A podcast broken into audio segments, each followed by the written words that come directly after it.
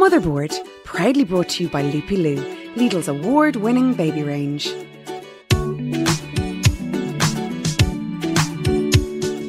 Hello, I'm Avril Flynn, and you're very welcome to the Motherboard podcast. This podcast series features parents talking about the beautiful but often hard work of raising children today.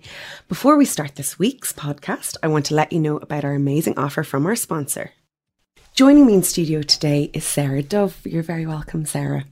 Sarah is a mum of two, and she's here to discuss her adoption story. Sarah, thank you so much for joining us. Sarah has written a really beautiful short book entitled My Father Wasn't French, which documents her adoption journey. I was lucky enough to read it. I've actually read it three times because it was just fascinating. Was it a difficult book for you to write? It was. Actually, it was difficult on several different levels. Um, firstly, it was difficult emotionally. Secondly, it was difficult because I had never written before. So at the end of my journey, tracing my birth mother, there were so many coincidences and so many things that needed to be documented for the future.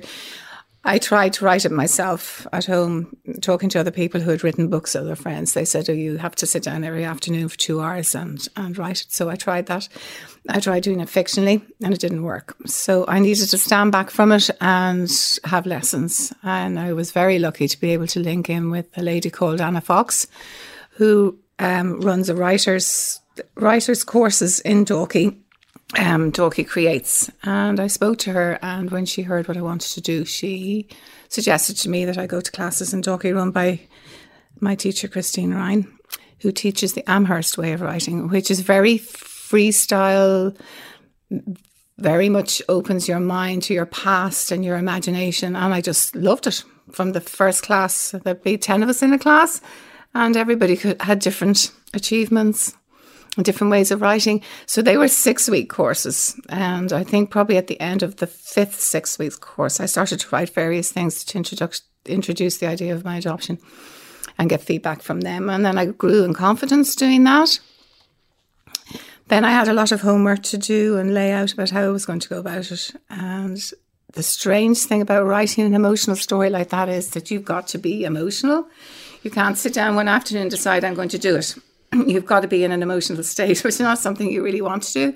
So I watched endless episodes of Long Lost Family. I went down to my parents' graves. I went back into my past.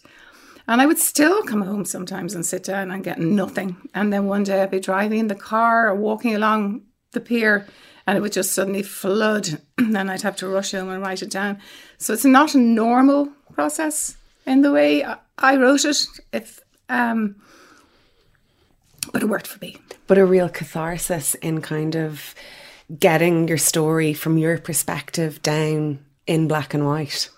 It was. And what I wanted to achieve with this, and I want the listeners to understand that this, I just wanted them, want everybody to understand that what I wanted to achieve was what it's like to make the decision and how you go about it and how huge it is when you actually meet your birth mother, parents, and what happens afterwards to you psychologically, because it sounds very romantic and, it, you know, all the programmes on T V have happy endings, and this is proving quite difficult for adoption agencies. I've spoken to them because they're all happy endings.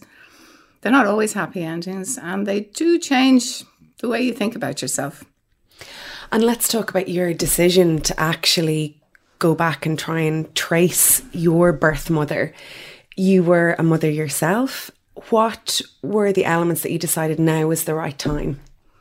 Um, just coincidence, really. I was sitting in the kitchen one day and I was listening to the radio, and in the last ten to fifteen years, it's been talked about all the time. I lived in an era where it was a secret. You didn't speak about it. If you told people that you were adopted, they didn't know how to say or what to do. I mean, I even had a boyfriend who wouldn't take me to the local pub because it was called the Orphan Girl. It was, there was such a stigma to it. And now for a long time it's been talked about, and it just made me think about it more. Uh, also being a parent, I wanted to know the history, uh, health history. So I just heard this lady on the radio, and just that one sentence she said when she had decided to trace her birth mother, and she hadn't done it soon enough, and her birth mother had died just before she traced her. And the family had said that all her life she had wished that she had met her lost baby.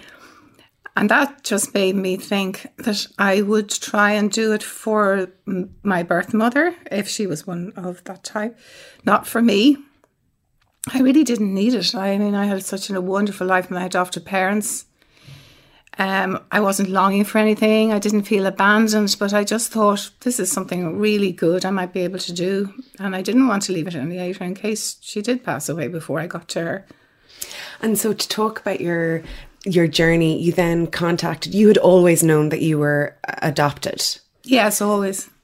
And then your journey started by actually contacting the adoptive agency to find out, was it possible to actually have a look at your file? Can you talk me through that, what that process was like? Uh, well, first of all, it was really difficult to make the call, that phone call.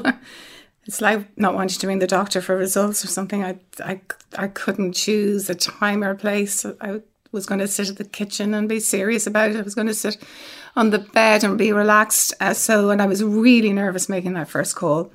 But when I did, I got a really nice, kind lady at the end of the phone. I realised, I'm, you know, I'm not the only one, and she's going to talk me through it. And so she set up a date for me to go and see her. I, th- I think it was about a week later.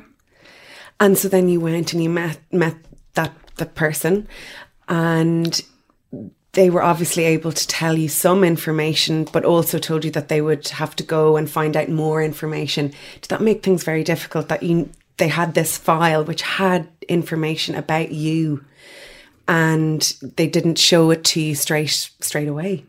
It was um, when you go in first. They're not ready to tell you anything. I mean, they have to counsel you, find out why you're tracing and what exactly it is you want to get from it. It's it's wonderful, actually. It's frustrating in the beginning, but the way they mind you and the way to make sure that you're in the right frame.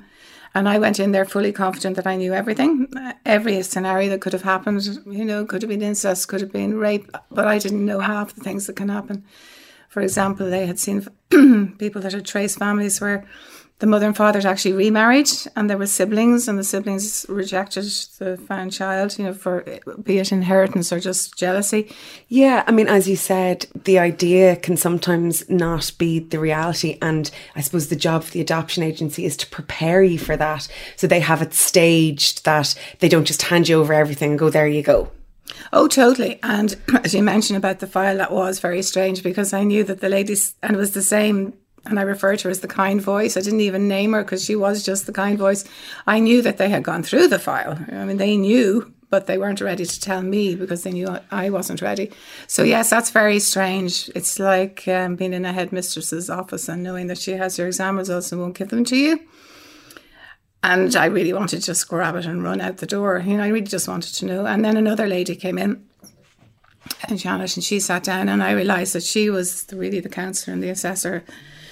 And then I felt even more frustrated because it sounded like they needed two people to decide whether this girl should have access to her details. But the reason why they do all that is because, as you said, you need to make sure that a person is as prepared. I mean, nobody can be fully prepared, but are prepared for all the eventualities. Oh, totally. And that's why I feel very strongly about how easy it's become now through media to trace your birth parents.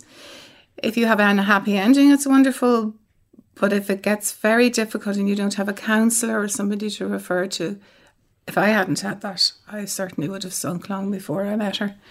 I was really prepared by the time that happened. And you ha- you know, professionally, you need that support network to ensure if things go well, great. Yeah. If things don't go well, that you are properly supported. Uh, totally, that- totally. And actually what I didn't mention in the book, which is probably important, was that at the next meeting when we did start to discuss details, they told me that she'd actually been trying to trace me, that she's in a nursing home, and that she'd actually, a friend of hers had decided because she was getting elderly that she should trace her birth, her birth uh, daughter. So she had a file of my birth mother trying to trace me at the same time as me. So you were both looking for each other. We were only six months out. Wow. So she was actually going into my birth mother and preparing her to meet me, and she was actually preparing me to meet her, but no details could be given to either party. Wow. So eventually the details were given to you. And what did you, can you tell me a bit about, you know, the story of that little baby? Yes, well, she opened up the file and um, she read out partly what I knew, my date of birth, that I was born in Cork, and that my mother had had me out of wedlock when she was only twenty-six, and there was no support and no money to keep me. And I lived on a farm, and I'd been given up for adoption. That I had already known, actually, that had been given to my adopted parents, and that's all I had. I just knew that in those days, it was, the baby that was adopted would be the same religion, from the same area as the adopted parents wanted to adopt from, and maybe by coincidence, I looked very like my adoptive father, so it was it was good that that join had been made. Um, so in terms of the little baby, it's very sad, really, because my birth mother was cast out, really, when she became pregnant, and her mother had died when she was only six weeks old from toxemia. So she was raised by she her would, her father. Well, she wouldn't tell me, and I don't know. There's a huge gap between her as a young baby and right up to when she got pregnant with me at the age of twenty-six. She wouldn't speak about it, and I wasn't able to ever find out. I do know she went to boarding school and she was unhappy there, and I do know she had certain learning difficulties. So she suffered a lot socially. And my father worked on the farm. She became pregnant with him, and instantly the family were shamed. In their view, she was a shame. So she went to live with the local rector until she was due to have the baby. And she went to hospital, had me, natural birth, everything was fine. And then she went to mother baby home in Cork. Now, for me, this was the turning point of where the suffering must have come in, because she knew she wasn't going to be able to keep the baby. And she was in the mother nursing home for four months before I was adopted, with her baby beside her. And rows and rows of other young women who were waiting for their babies to be chosen. So the bond would have become extremely close, as you can imagine, over four months. And every day she would have wondered, is this the day they're taking my baby away? And she would look down at the baby, you know, with beautiful eyes and unconditional love, which she was cast out now by people who loved her. I know that the baby wouldn't be hers forever. And then one day, my adopted parents, who had already been to the adoption agency, obviously, and had already... Um, been told that this suitable baby was here and then they wanted a girl, um, came to see me, and the baby was just lifted away from my birth mother, brought to a private place at the back of the building, because I always imagined my birth mother must have been known instinctively that that's, this was the day, and she would have been looking out at the drive to see if she saw anyone come out. But it was a back entrance, always very secretive in those days, no connection, no nothing. Um, and then my parents fell, my adopted parents fell in love with me, and they came back and collected me the next day. So poor Mary was then left with no baby and family who didn't want her. And she went up to Dublin to find work. It's indelibly sad, isn't it? That, yeah.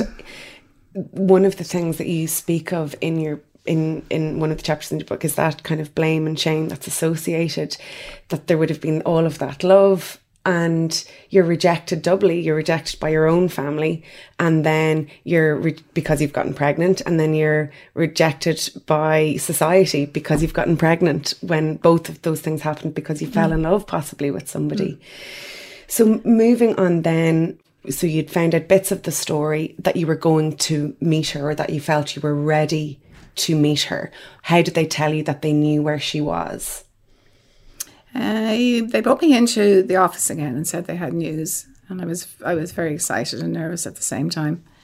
And they said that she was in a nursing home in Dún Laoghaire, which took me by surprise, really, because my adoptive mother was still alive and very ill and in a nursing home in Dún Laoghaire also. Um, she was paralysed from the waist down after a stroke, and so now the two of them were very close um, in proximity. Two different nursing homes were very close in proximity. Um, I was very calm, actually. I think I was calmer when the day came that I was going to meet her than I was with the lead up, because I was anxious what they were going to find. And now it was actually going to happen.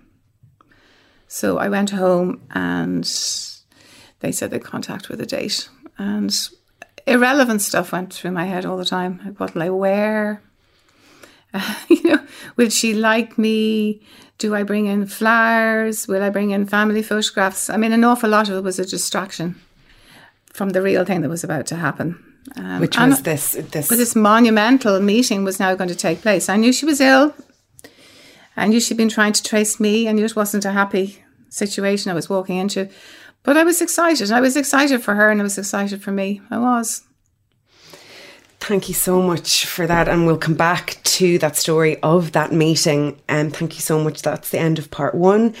Don't go anywhere, because in part two we'll be discussing more about that meeting and also how Sarah has moved forward with her life, and also the fact that she's an amazing mother herself, how it has impacted on her mothering journey. Welcome back to part two of the Motherboard podcast. Today we're chatting to the fantastic Sarah Dove about her very personal adoptive story. She's written the most beautiful short book entitled My Father Wasn't French, which again, I absolutely love that title. One of the things, Sarah, that I was wondering about before we talk about you actually meeting your adoptive mother was, as an adopted person, you're a mother of two. And one of the things I love in the book is that it comes across very clearly how much you adore both of your own children. When you became a mother yourself, did it make you wonder more about your own past and, and journey, or not so much? Yeah, I think it made me think an awful lot about my birth mother and how difficult it must have been for her to give a baby away, especially after four months. I mean, it's never easy, and a lot of babies were taken as soon as they were born, but as the bond is created... Um, and I refer in the book to the invisible thread, because it's something that can never be broken. I did, I thought a lot about that, and I really appreciated the fact that I had two beautiful, healthy children and I didn't have to give them up. I did, worry is the wrong word. I was curious what they might inherit, going back over the years, because... And that comes back to the title, so explain yeah, the, your brilliant title. Well... I was told I was adopted from very young. I mean, five or six, I hadn't a clue what it meant, but my parents had decided, and I think it's the right decision, that they would tell me always that I was adopted and I was very special, and I, um, that my mum couldn't keep me for various reasons, but I made up my own stories because I thought, right, well, you know, I'm really special. I mean, I'm way more special than anyone else, and so I would tell stories that I was a princess and the queen had too many princesses, that she couldn't keep me. And then I I would try my very best to to tell stories that I was foreign. I wanted to be foreign. I have no idea why. And I wanted to be French most of all. And during my childhood, um, people used to look into the pram sometimes and say, she's very dark-skinned, she must be foreign. And as I got older, I had very dark hair. And again... people would say, oh, she's definitely got foreign blood. I'd say there's French in her. And I really wanted to be French. So one of the first things I was told when I went into the adoption agency, when they opened the file, was that my father was anything but French. Uh, he was a hardworking farm lad in, in Cork. And for some reason, I was so disappointed. It made no sense. But I really wanted this mystic, mis- mystique French prince or some amazing background. And minor so European I, royal of some description. Exactly. So now I was a commoner and I had to get on with it. Um, so yes, but one thing that gave me great joy, on the other hand, when I learned more about my birth father, was that he worked with horses. And I am addicted to horse riding. I've had horses since I was twenty-one. They are my total passion. And your therapy. And, and therapy. your and love. They have, and, and it's been in my blood since I was a child. Um, my adopted mother ruled, but very little. So it, it was born into me. And I was ecstatically happy about that. So I was happy about the horses and sad about the French. So let's go back to that monumental day where you first met your birth mother, and shortly thereafter. Can you tell me what happened? Yes, I met my counsellor from the adoption agency at the nursing home where my birth mother was. Um, I had set, spent a long time deciding what I was going to wear, because I didn't want her to be disappointed in me. I brought a camera to take pictures of her, I, and I had been recommended to me that, that that was fine to do, and I had brought flowers. And we went into the hall, and there was a big door on the left-hand side, and she was sitting in there. So my counsellor went in first to speak to her, to prepare her. And one of the nurses came along and offered me tea. And then I started to get really nervous as the time actually came to open the door and go in. And they let me go in on my own. which was the right thing to do, but strange. So I opened the door and there was an elderly lady in a big armchair, in quite scruffy clothes, with her head hanging down, hanging on to her clothes, very nervous and not looking at me. And I went in and I said hello to her and she still didn't lift her head. And I said, I've come to see you. And, you know, I'm delighted to see you and I'm your child and it's wonderful to have reached this point now where we can meet. And she looked up very briefly and then she shot her head back down again. And she said to me, you look like your father. Now, I hadn't really given my birth father that much thought. But for her, that was the first thing that she registered, that I looked very like him. Then she lifted her head. I sat beside her and I held her hand. And to me, I looked at a complete stranger. And I wondered at one point, had they made a mistake? And this wasn't my birth mother. To me, I didn't look anything like her. There was no joy from her to see me. She was very self-conscious. She was very, she was shaking. So the whole meeting had changed. So I put the flowers down, put the camera down. I knew now that I had an elderly woman who was very distraught, which I'm used to because my mother was in a nursing home just up the road and I'm, I was used to nursing homes and used to sitting down with elderly people who were in a very sad state. So I just talked to her as she was to me, really, like a stranger. But for her, I was her long-lost baby. She eventually lifted her head up and looked at me and she said, you were a love child. That's the first words she said. So I said, I'm happy to hear that. And she said, I did love him, you know. And then she stopped talking again. And then the lady came in with tea and we sat down and we did tea and cake. But she still couldn't look at me. She was still rocking to and fro. And she was so ashamed of herself. Um, she looked at the flowers. She was always a great fan of flowers. And she agreed that they should go into a vase. But she didn't want me to take any pictures or talk about my life or anything. She just kept rocking to and fro. And I just realised the damage that was done. Like she was holding this heavy rucksack of shame. And that even though it hadn't been her fault the baby was taken, she had carried that all her life. Um, and nobody's ever released it. And now I knew that I was the person who could do it. So I said to her, um, I had a good life. And it's better to have loved and lost than never loved before. And that was a saying she obviously recognised because she sat up much straighter then. And then she her tears kept flowing down her cheeks. And I just thought, you poor damaged woman. So it was a short first meeting. It had to be because I feared for her health. Um, I was feared it would just be too much for her. So we had cups of tea and we talked a sort of general talk about the weather and flowers, and um, it came to an end, I think, about half an hour later. I tried to tell her how happy I'd been, and she didn't want it ever. All the time I knew her, she wanted to know nothing about my life. She wasn't happy at all. She just never wanted to give me up. So she would only ever speak a little about, bit about the days in the nursing home the day before, and then she'd ask me when I was coming again. But this was to change after many visits. She started to get way more cheerful. The nursing home noticed she was sitting up straight and looking forward to seeing me. I brought her loads of photographs of her grandchildren and both my children came in to visit her. She was very like my daughter, a huge similarity with the daughter. And we just filled her room with pictures of um, me and my children and weddings and animals. And now she had status. She was always the bed with no visitors and always the bed with no photos. Now she was flooded with photos and she had an identity. This was her daughter. I had to be very careful, though, because my adoptive mother was seriously ill and she was just up the road. And when she got close to death, I had to stop visiting Mary so often. And so f- just to cover myself and not upset Mary, that because I lived just up the road, I told her I lived down in Wicklow and that I was very busy down there. And she accepted that. And it got less, less and less time I could give to Mary because I was emotionally, you know, emotionally wrapped up with my my adopted mother who was dying. Um, but even after the year before that happened, uh, there was such a change in Mary. Like even the doctor said that her health had improved and she, she developed a quirky sense of humour. Now, she'd been in a nursing home for nineteen years since she was sixty-two. So she uh, went in at a very young age. She went age. in at a very young age. I We go back in the files, her medical files.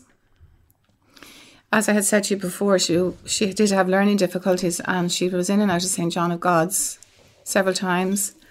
Um, but I, I don't want to accuse anyone because I don't know, but I think she went into the nursing home because it was easier than looking after her because there was only one aunt who had any interest in her. So, I mean, that's unbelievable that, you know, at that early age, I mean, that's such a young age to be put in a nursing home. And I suppose the thing that really came out for me in your beautiful book is that your birth mother carried that blame and that shame with her for that in, for her entire life. But the fact that you dealt with her with such kindness and compassion, that there was never any reluctance on your part, there was nothing to forgive on your part, that you were able to release that. And the last number of years were probably the happiest of her life. Yes, it was huge. And I felt very honoured to be able to do it. I knew she wanted more from me. She wanted me to call her mum, and I had to explain to her that I couldn't do that.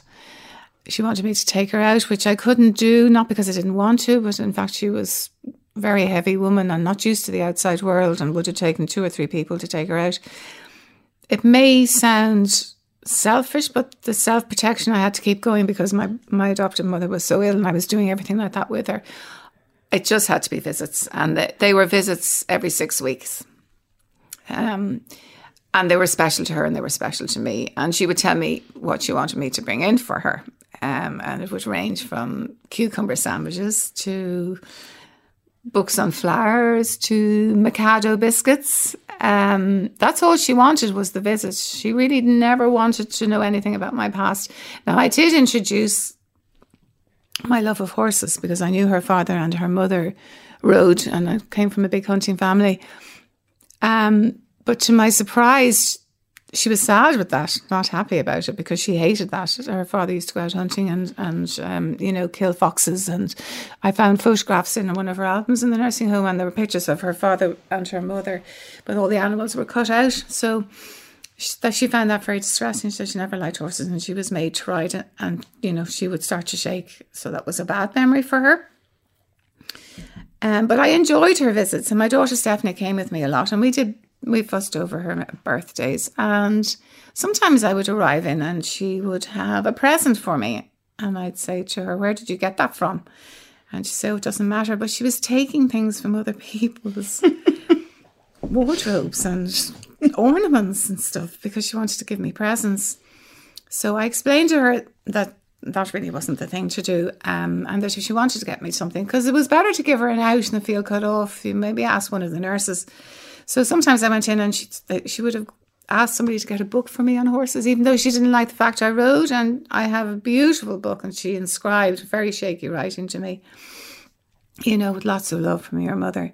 And then when my adoptive mother died, I explained it to Mary that I was very emotionally upset and I wouldn't be able to come and see her as often, and she she she took it in. It's the first time she's ever recognised the fact that there was another woman involved in my upbringing, and she said, I'm sad, you're sad, and that's all she said.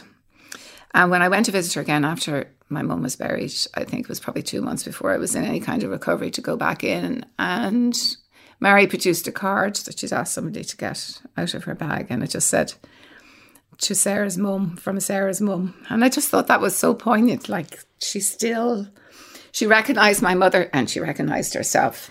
But it was very beautiful because in that short sentence, there there was healing there as well, because there was a recognition that you had, even though she didn't want to hear it, that you'd had a really, really nice life. Mm. And when you went to find her, it was actually for her and for her peace of mind, mm. not for yourself, because it's not something that you needed per se. You wanted to make mm. sure that if somebody was looking for you, that they knew what a lovely life that you had had. Yeah, and I think for her, it was her first time she thought that there was another woman now suffering. You know, she probably had depicted that this this woman who brought me up and had all the joys of having me probably had the perfect life. And she suddenly was able to join with the fact of the loss. And I think that's what allowed her to write that. But she was going downhill herself at that stage. She started to get very So at ill that stage, after a number of years, she had yeah, become very much, much more frail and quite unwell. And you, and you noticed mm. that kind of by by steps that I she did. really... I did, yeah. She became... She became very mentally unstable as well and very confused. She was also desperate to get out of the nursing home. She'd been in there for so long, and she did see me as maybe an out several times. She never said it in a nasty way, but she'd seen a lot of her friends going to the hospice. She thought they were going to a nicer nursing home. She begged me to go to the hospice. But I would always tell the truth. I'd explain to her what the hospice was. I, I never lied to her. I never said, you know, you shouldn't be here, or, you know, I'll try and get you into another nursing home. I never did that. I never promised her that. But in the background of all this was my mentor, my counsellor in the adoption agency. And there was many times that I wasn't as strong as I'm coming across, and I would ring her and she'd talk me through things. So for me to keep that strength with Mary and my birth mother, very ill and dying, it was my counsellor at the other end of the phone who got me through that. And they were very careful of me as well, that I didn't overstretch with, with two things going on. They're very, very careful of me. So in my case, I couldn't have done it without a counsellor. And so I just would like to say to people, the enormity of it is massive. And so oh, go in it too carefully, think it carefully, and have plenty of support. In the book, Um, your birth mother passed away um, after, you know, she had, she was a good age at that stage, but there was all, almost a, a peace in her passing, and that you felt that at last that, that suffering that she had, the torment that she had had mm-hmm. was, was at peace. When you think of her now, what do you remember? Uh, when I think of her now, I still very, feel very sad for her. her past, but that was never anything I could change. But I feel happy for her that I managed to change the last two years. And her mental state, I was never really sure what happened, because it was never my responsibility. So they just asked me not to visit her because she was very confused. They thought it would confuse me. So I was very regretful that I wasn't there towards the end. But I think it was for a reason, because I don't think she really knew towards the end who I was, or...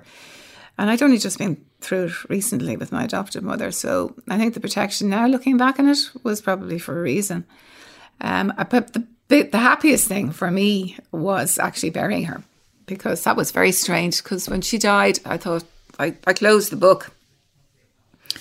And then a couple of weeks later, I was wondering what happened after that, because she was so unwanted um, in life um, that I really needed to know that she wasn't in death. And I remembered back to the funeral. I had been told when she was going to be buried, and I had decided I wouldn't go to the church because there would be so few people there and I might be recognised as the baby. And I sat at home. Funeral was at eleven o'clock, and it was one of those awful Irish days. The rain was teeming down, and I had had offers from friends and family to come with me to the funeral. I just couldn't do it. I just could not do it. But about quarter past ten, I started to have a panic attack. That would I regret it? Would it be mean on the rector who'd done so much for her? Would it be something, that, another form of abandonment? So I quickly jumped into some dark clothes and I grabbed a red rose on the way in, and I arrived at the church. The funeral had already started. And I just peeped through the gap in the double doors, and I could see the coffin. And I could see only five people on one side, and they were all for the nursing home, and three on the other. And I thought, and the big, it's a big church, but I just thought, that's probably the saddest vision I've ever had. And I also looked at the coffin, and to me, it was still, I knew it was her, but it was still a stranger's coffin. And I couldn't open the doors.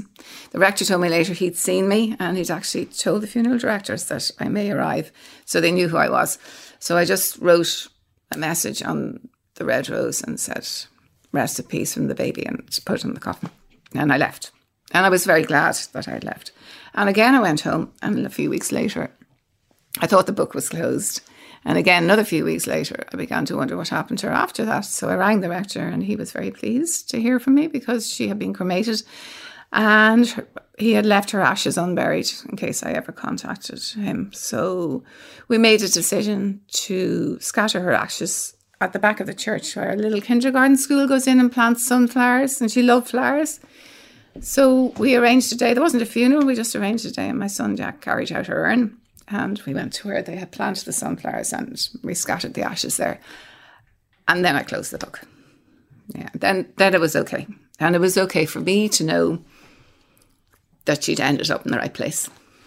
And that you had provided her with such amazing dignity that had been denied her by pretty much everyone in her life. And that's why I want everyone to read your book. The beauty of this book is not least its honesty, but the fact that at no stage is there an ounce of resentment. Your compassion for your story and your compassion for your birth mother is really beautiful. And I just want to say thank you so much for telling your story. It's a really difficult story to tell, but you tell it so eloquently and so beautifully. And I feel so privileged to hear it. I want everyone to read this book. Please read this. Please get other people to read this. I know sometimes there's still shame associated with these stories, and that's what we need to stop, because these stories need to be told. And as in Sarah's story, great dignity can be given back to people that were denied it. Thank you so much for listening. Thank you so much, Sarah, for your time. And see you next time, everybody. If you'd like a copy of My Father Wasn't French, it's now available on Amazon Kindle and in the Gutter Bookshop in Doki.